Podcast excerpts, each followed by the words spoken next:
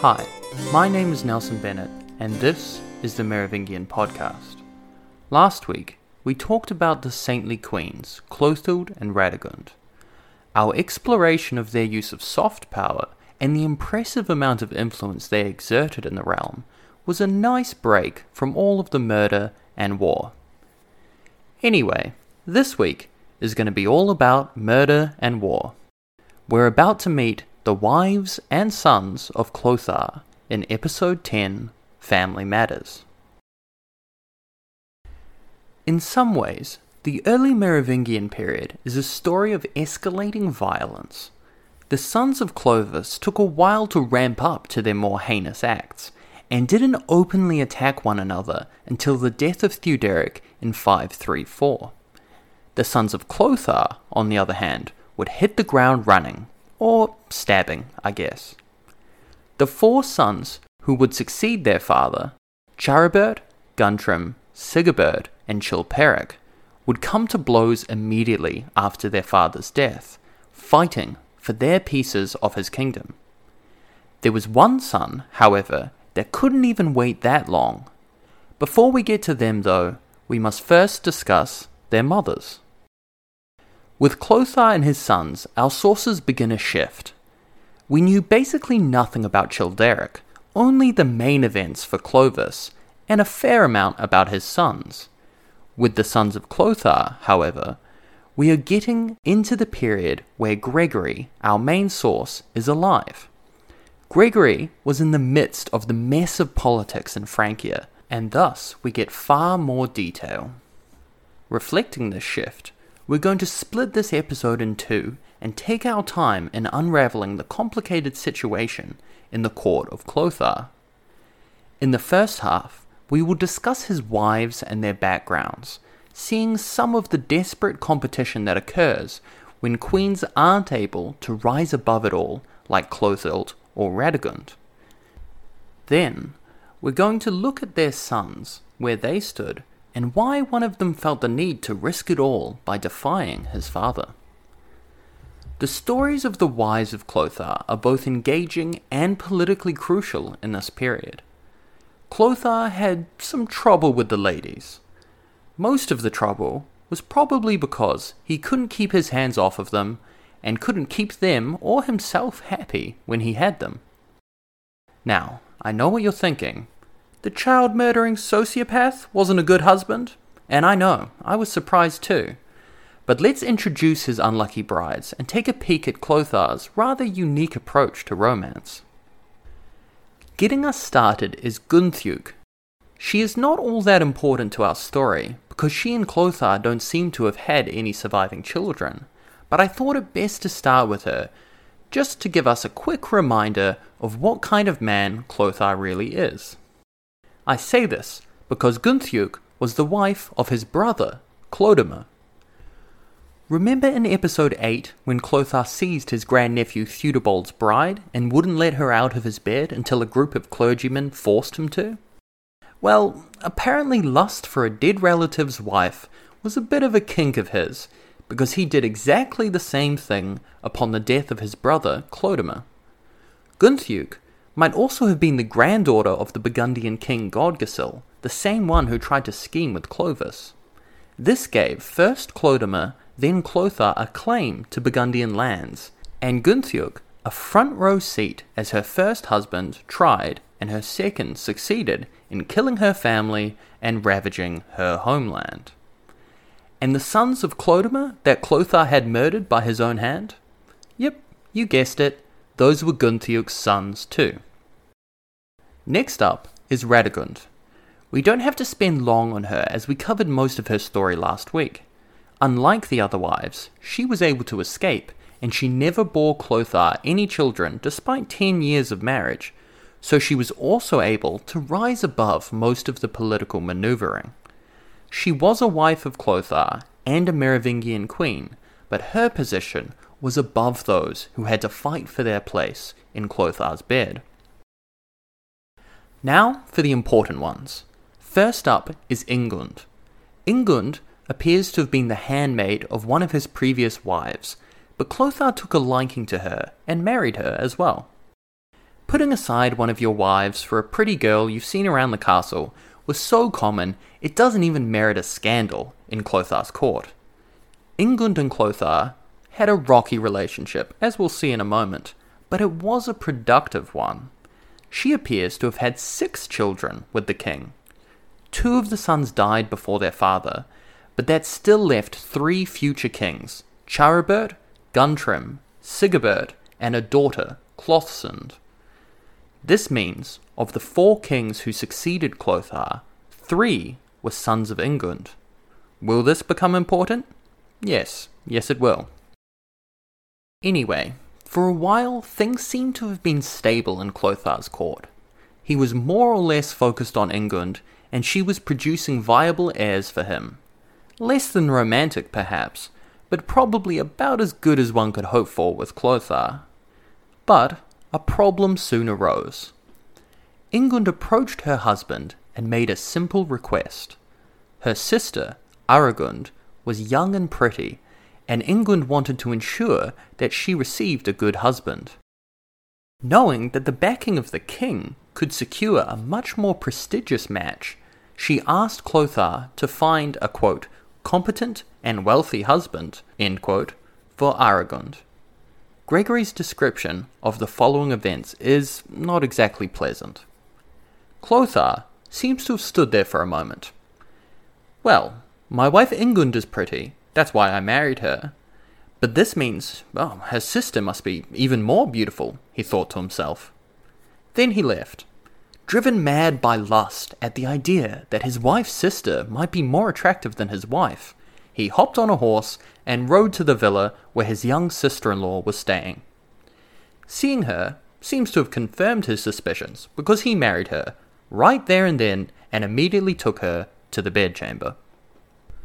Once he was done, he returned to Ingund at the palace. Gregory then records what he apparently said to her I have done my best to reward you for the sweet request which you put to me. I have looked everywhere for a wealthy and wise husband whom I could marry to your sister, but I could find no one more eligible than myself. You must know, then, that I myself have married her. I am sure that this will not displease you. What a charmer, am I right? Now, Ingund responded calmly, asking only that she also retain her husband's good favour. And this is where the story goes from gross to interesting. Ingund's response shows her understanding of the precarious position she was now in. She knew that her prime position in the kingdom depended upon her proximity to Clothar, which is why she didn't object and instead chose to both flatter and soothe him. She also knew that if her sister kept his attention and had an heir, her son's prospects would decline rapidly. It is this reason why the wives of Clothar are so important. The coming civil war would break down entirely along familial lines, as half brothers faced off against half brothers. Ingund and Aregund may have been sisters, but their blood ties apparently meant little, as they each took to scheming and maneuvering so that their sons would be in prime positions to inherit. But there was one more wife of Clothar. Chunsina is the one we know the least about, and appears to have been the least important. Aregund had the youngest heir and currently held the king's attention, and Ingund had the most heirs and thus still held a prominent position in court. But Chunsina seems to have been put aside. Due to the dominant position of the two sisters, their sons were well placed to inherit, but Chunsina's poor position at court meant only danger for her son Chram. Clothild had proven the importance the position of Dowager Queen could hold, and Clothar, Childebert, and Theudebert had shown that force was now a legitimate option in solving succession disputes. Chram was not stupid. In fact, he must have been fairly capable, as it seems Clothar entrusted him with the rule of the city of Clermont-Ferrand. Cram saw the writing on the wall. Theudebald had just died, and Clothar had muscled Childebert out, proving that the majority of the kingdom was under Clothar's control. if Clothar were to die, a succession war would inevitably break out. Ingund's sons would band together and face off against Aregund and her son Chilperic, who would have at least some of the support of Clothar's allies, and likely his treasury. How would Crom compete? He would be brushed aside, just like the sons of Clodomir. It is perhaps for this reason Crom began meddling in the political affairs of Clermont. Perhaps he wished to build himself a base of support in the area from which he might support a bid for the throne. Unfortunately, it does not seem he was particularly successful in his endeavours. Gregory records an awful picture of Crom as a greedy, perverted, aggressive moron. But we can safely assume that a lot of this is biased due to Gregory's relationships with the sons of Ingund. Most likely, the stories of Crom's extravagance and debauchery are either fictitious or heavily exaggerated, especially the one where he suddenly becomes ill and all of his hair falls out. But it does seem like he rubbed the people and the aristocracy of Clermont the wrong way. He seems to have gotten himself tangled in unsuccessful plots, both with the local bishop's appointment and the local power of landowners, with his attempts looking an awful lot like someone who is trying to install puppets and centralize power.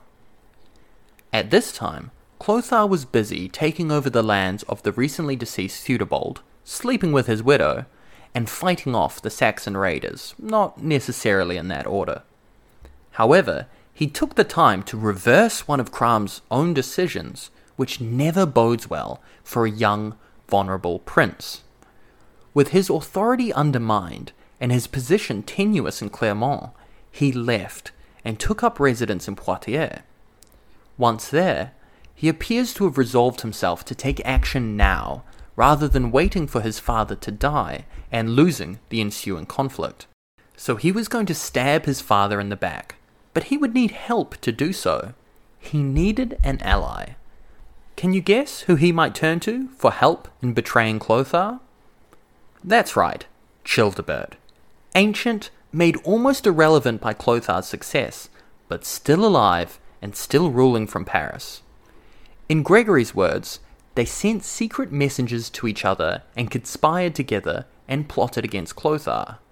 Childebert seems to have forgotten that every time he conspired against Clothar, he came off worse in the end. Well said, Gregory.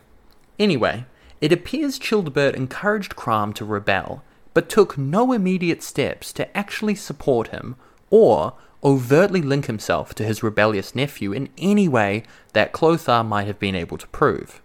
Classic Childebert. So, now believing he finally had a powerful ally, Crom raised an army and moved to the Limousin region.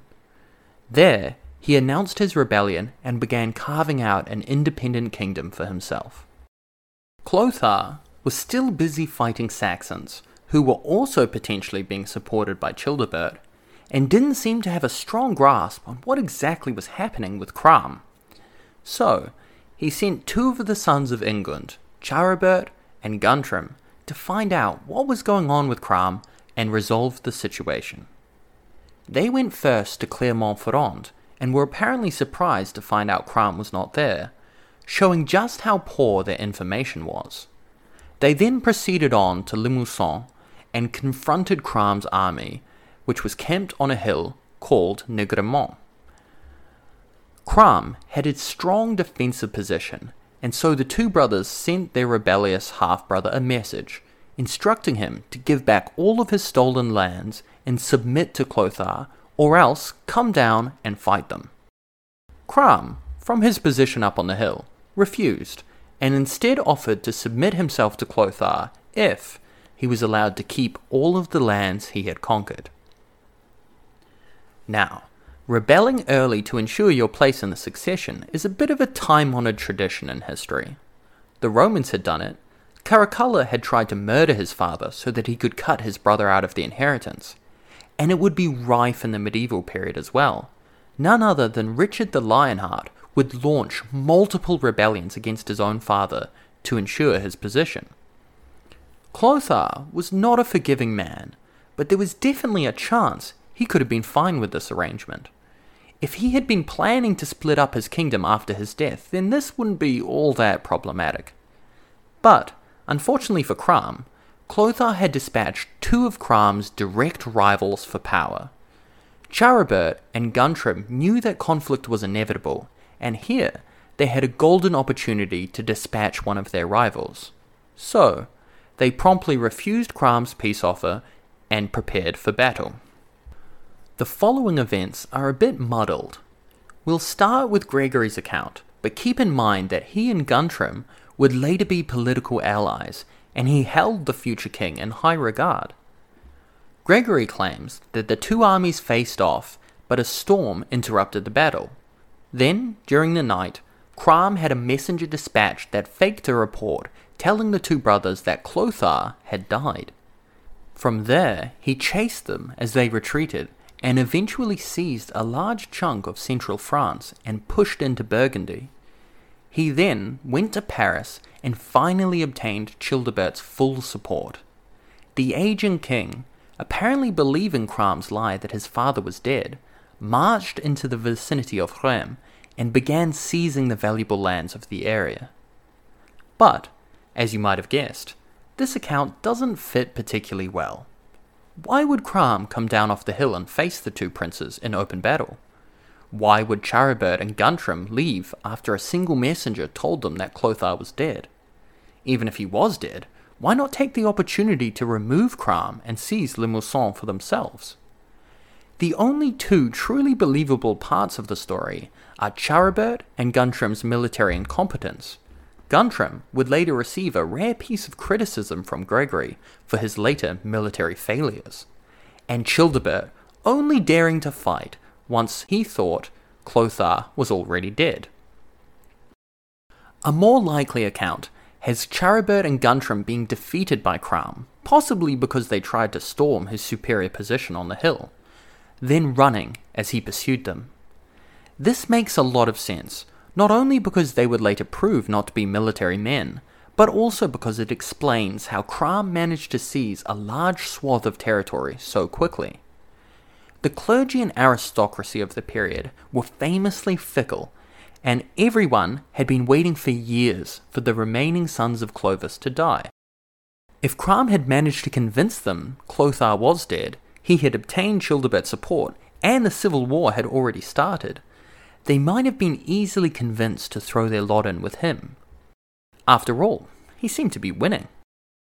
But alas, this rapid success would not last. Two things ruined Crom's plans. First, Childebert died, both robbing him of his biggest ally and a big chunk of legitimacy. Second, Clothar was not dead, and Crom's support seems to have melted away once the old king returned from campaign and began seizing his brother Childebert's lands.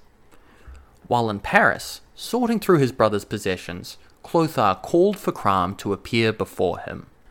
Now, Crom had definitely gone too far, but he didn't really have much of a choice but to obey.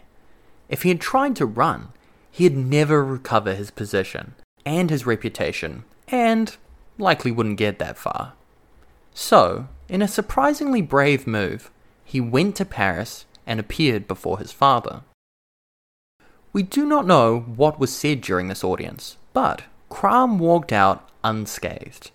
For whatever reason, his normally bloodthirsty father had let him live, at least for the moment. But Crom was not happy.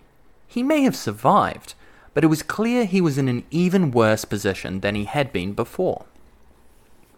His father may be willing to let him live, but for how long? He had already proven himself a danger, and with Ingund and Argund whispering in Clothar's ears every night, it was probably only a matter of time before he met his end. So, like most people placed in desperate situation, he made a rash choice. From our positions of hindsight, we might have told Crom to keep his head down. Maybe try and build back some trust with his father.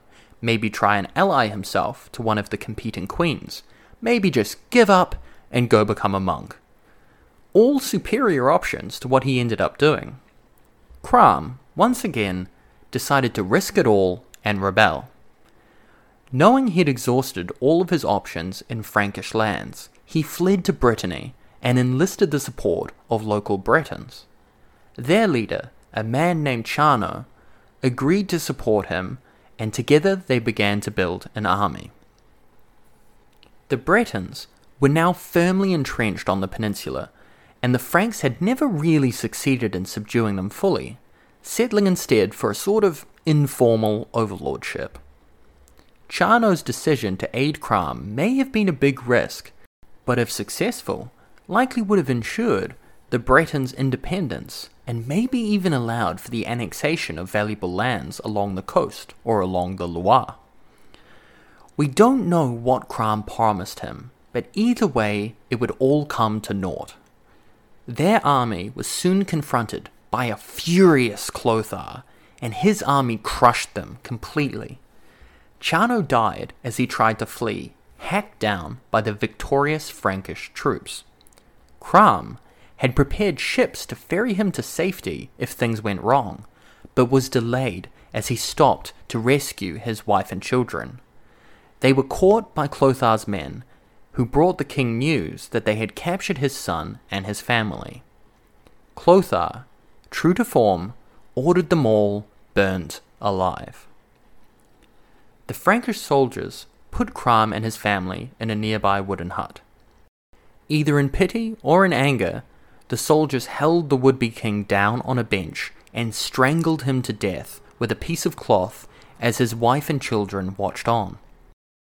They then left, locked the doors, and burned the place to the ground. Nothing was left but ashes. This was the final act of cruelty in the life of Clothar. It was not exactly out of character, but it appears to have affected him more than any before it.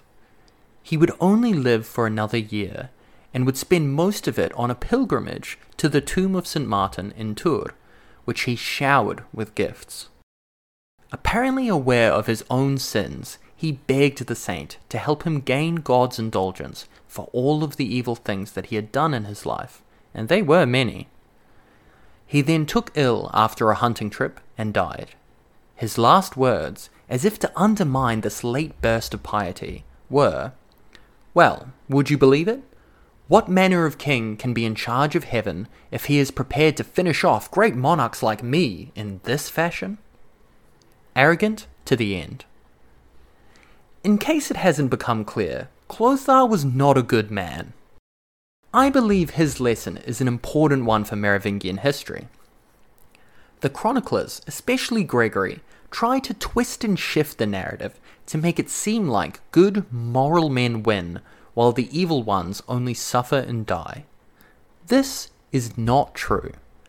The long reign of Clothar shows that the most evil brutal men often won, the good ones sometimes lost, there were no rules. Better men would eventually prosper, but so would plenty of bad ones too. Nothing was destined to happen. The period is one of power and a general lack of traditions and rules. Honour meant little, and chivalry nothing. Only those who could survive in this unstable and dangerous realm would prosper. After Clothar's death, the realm would immediately fall into chaos, just as everyone had known it would. With Crom gone, there were no other threats. Aregund and her young son Chilperic would face off against Ingund and her sons Charibert, Guntram, and Sigebert. But we'll leave that for next week. See you then.